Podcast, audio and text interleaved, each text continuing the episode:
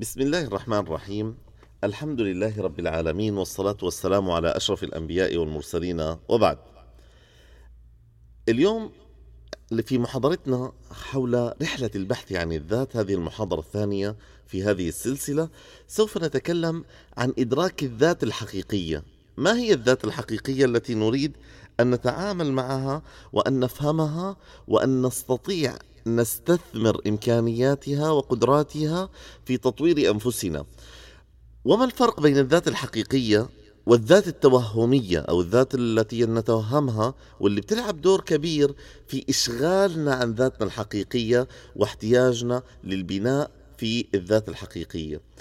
وكيف أستطيع اني أفرق بينهم؟ لأنه في الأخير الذات التوهمية هي في الواقع ذات في الأصل كانت حقيقية لكنها علقت في الذاكرة، تغيرت الذات الحقيقية وبقيت الذات التوهمية موجودة وبالتالي أصبحنا نحن مشغولين بالذات التوهمية عن الذات الحقيقية التي ينبغي أنه نعايشها ونتعامل معها. طيب كيف أكتشف الذات الحقيقية؟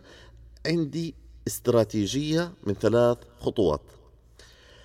أول طريقة تكتشف أو تكتشفي فيها الذات الحقيقية هي إنك ترجعي أو أنك ترجع إلى المنهج الإلهي في التعامل مع المسائل مع الأشياء مع الحلال والحرام مع الحق والباطل مع الصواب والخطأ.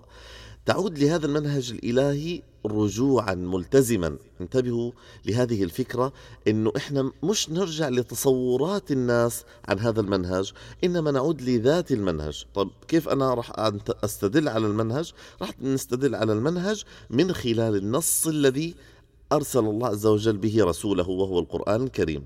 ولذلك إحنا علينا أنه نعود للمنهج الصحيح من خلال معرفة السنن الكونية والنظام الكوني. ثم أيضا هناك أمر آخر. سنريهم آياتنا في الآفاق ليعلموا أنه الحق.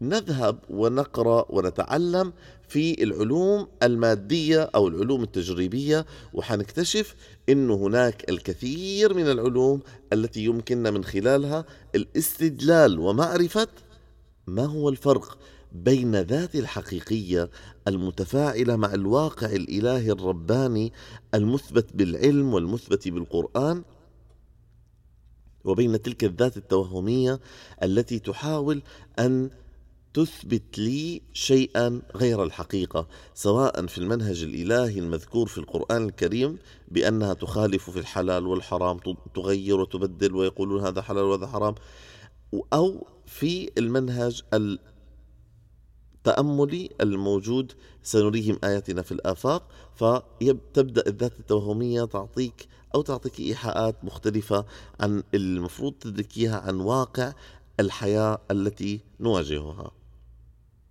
إذا المرحلة الأولى مرحلة الرجوع إلى المنهج الإلهي. المرحلة الثانية الالتزام التفاعلي مع هذا المنهج. إيش يعني؟ يعني إحنا مش بس هدفنا إنه نستمتع ونقول في الآخر مثلا اللقاء الله جميلة أفكار حلوة يا الله استشهاد بالآيات يا الله ما أجمل. لا ليس هذا الهدف الذي نسعى لأجله. إنما نريد أن نتحول إلى حالة تفاعلية عبادية متصلة ب السنة الإلهية التي ظهرت لنا في مرحلة الرجوع إلى السنن. إذا أنا أولا أرجع إلى السنن في المرحلة الأولى. في المرحلة الثانية أتفاعل معها تفاعل عبادي.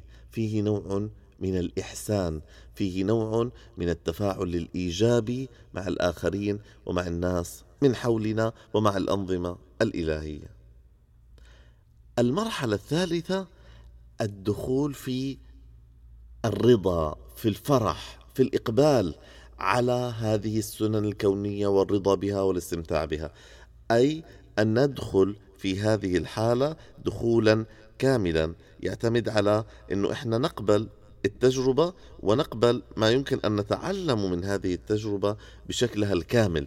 فيكون هناك فرح باكتشاف السنة ثم فرح باتباع السنة والتجربة الدخول في حالة التفاعل العبادي مع هذه السنة الإلهية. تتلخص هذه الاستراتيجية من الخطوات الثلاثة في يا أيتها النفس المطمئنة ارجعي إلى ارجعي إلى ربك راضية مرضية فادخلي في عبادي وادخلي جنتي.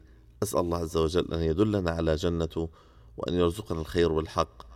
أشكركم الشكر الجزيل وألقاكم على خير بإذن الله في حلقات قادمة. والله الموفق. والسلام عليكم ورحمة الله وبركاته.